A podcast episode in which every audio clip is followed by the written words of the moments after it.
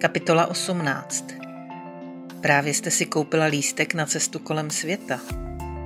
Brno, květen dva tisíce patnáct.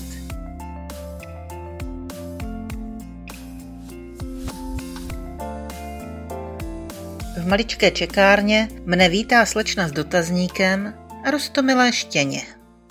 Pesantu po zemi vytrvale louží.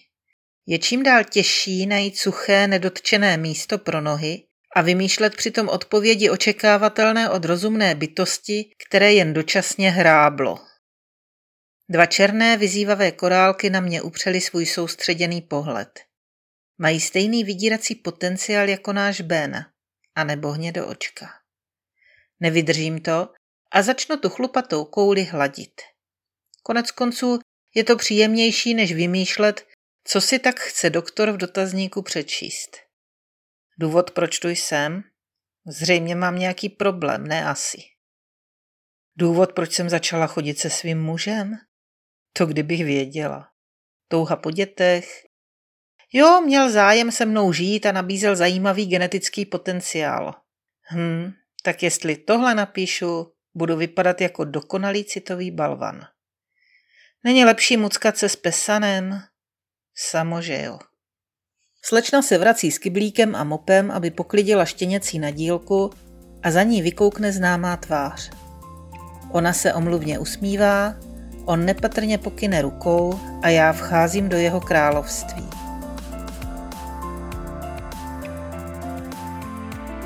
V ordinaci na jeho pokyn koktám, proč jsem vlastně přišla.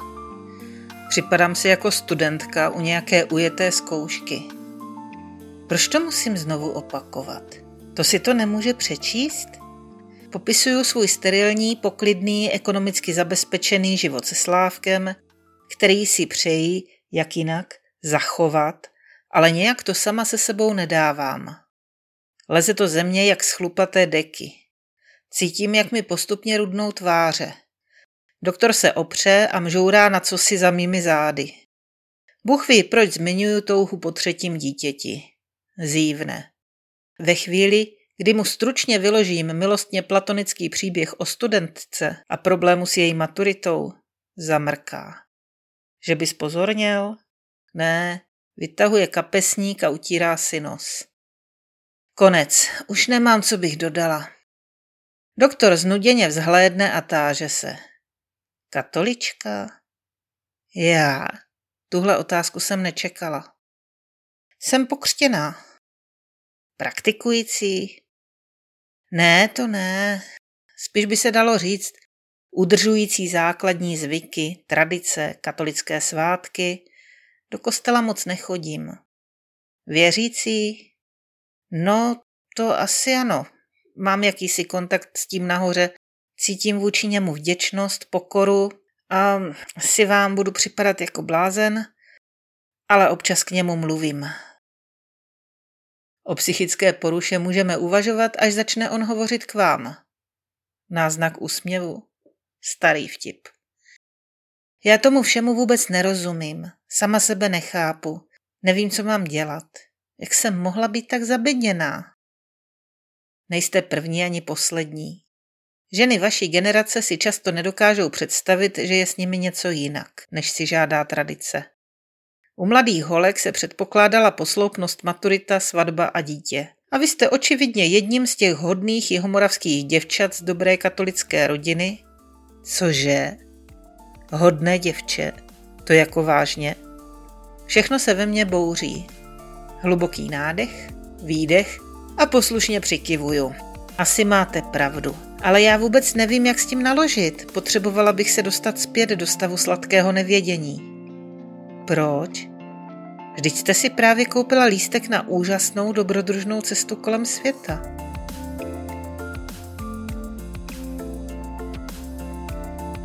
Jenže co Slávek? Děti, naši. Jak jim to mám všem říct? Rodiče bych do toho vůbec netahala. No ale nějakým přece musím zdůvodnit případný rozvod. Jaký rozvod, Mio? To přece nechceš. Důvodů si můžete najít spoustu. Kolik jim je? sedmdesát. No tak vidíte, proč jim působit trauma. Uvědomte si, že ještě zažili dobu, kdy byla homosexualita trestná. Mají k těmto věcem úplně jiný vztah. Dělejte samozřejmě, jak myslíte, ale já bych je tím nezatěžoval. Zaslouží si trochu ohledu. A co Slávek a děti? Váš manžel je dospělý muž a bude si s tím muset nějak poradit.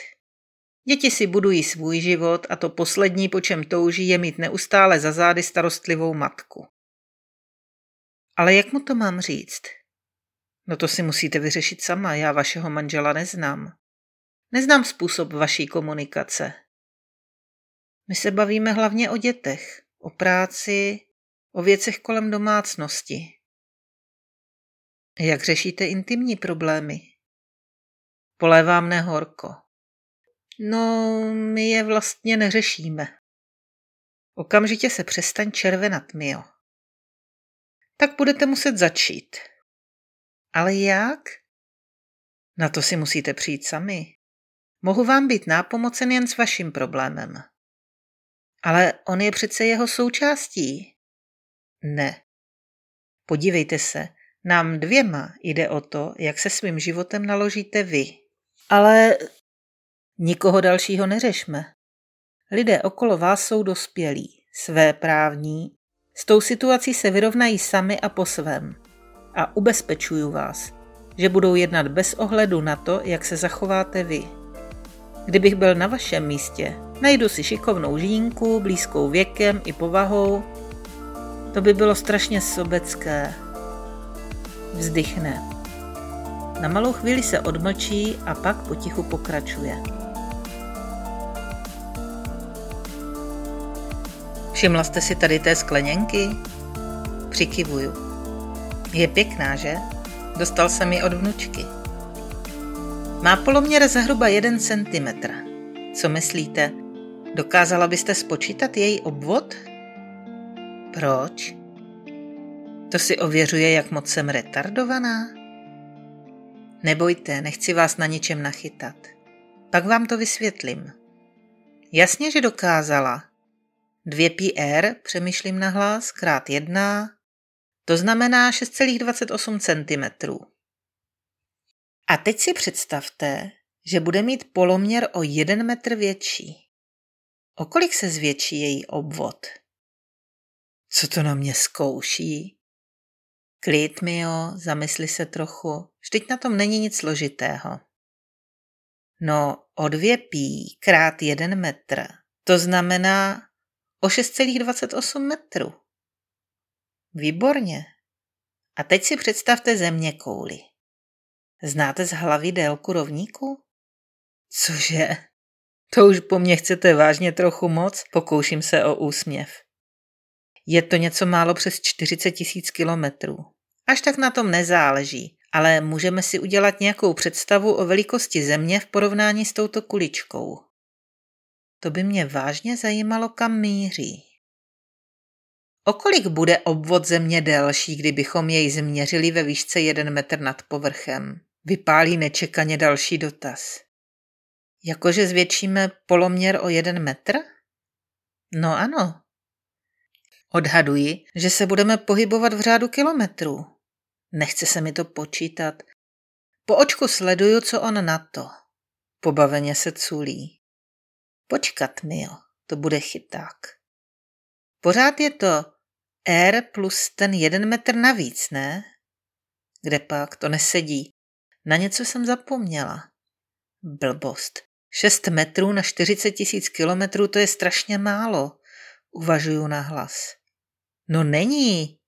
Bude to pořád těch šest celá dvacet osm metrů. Chápete, co se vám tím snažím dopravit? Vrtím nechápavě hlavou. Zkuste se nad tím zamyslet. Nezáleží na rozsahu okolností. Ta změna bude pořád stejná. Má šest metrů, jako ta chodba, po které jste přišla do mé ordinace. Pořád je to jen několik stejných kroků. Aha, kvůli takové ptákovině se tu potím, jak u zkoušky z matiky? Nemyslím, že je to tak jednoduché. Slyším svůj otrávený hlas. Podívejte, vy máte dvě možnosti. Buď ten lístek na cestu kolem světa necháte propadnout A pak se budete celý zbytek života točit v kruhu a řešit pořád dokola to samé.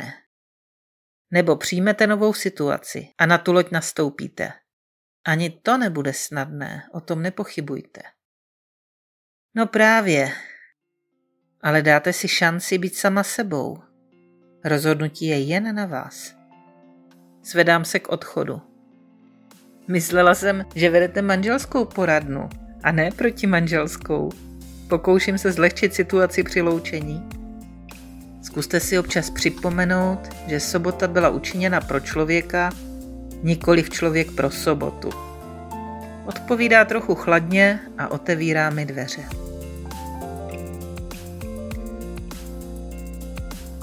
Můj milý deníčku, v poslední době se na mne valí jedno příkoří za druhým. Návštěva manželské poradny měla vyřešit všechno a nevyřešila nic. Potřebovala jsem slyšet, že jsem normální, že nemám řešit kraviny, protože nemám mentál cokoliv řešit.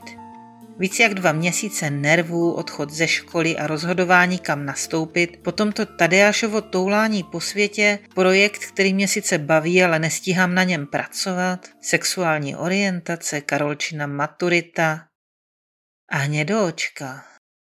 No to tam už radši nepiš. Jo, všechno tak hodit za hlavu a být chvíli s ní. Znovu ji držet v náručí. Oči sice nevidí, ale bolí to víc a víc. Potřebuju ji. Nebo aspoň vypadnout někam daleko. Od všeho a od všech. Už zase fňukáš? Nefňukej. Kurzor jakoby sám zabrousil na tamty stránky.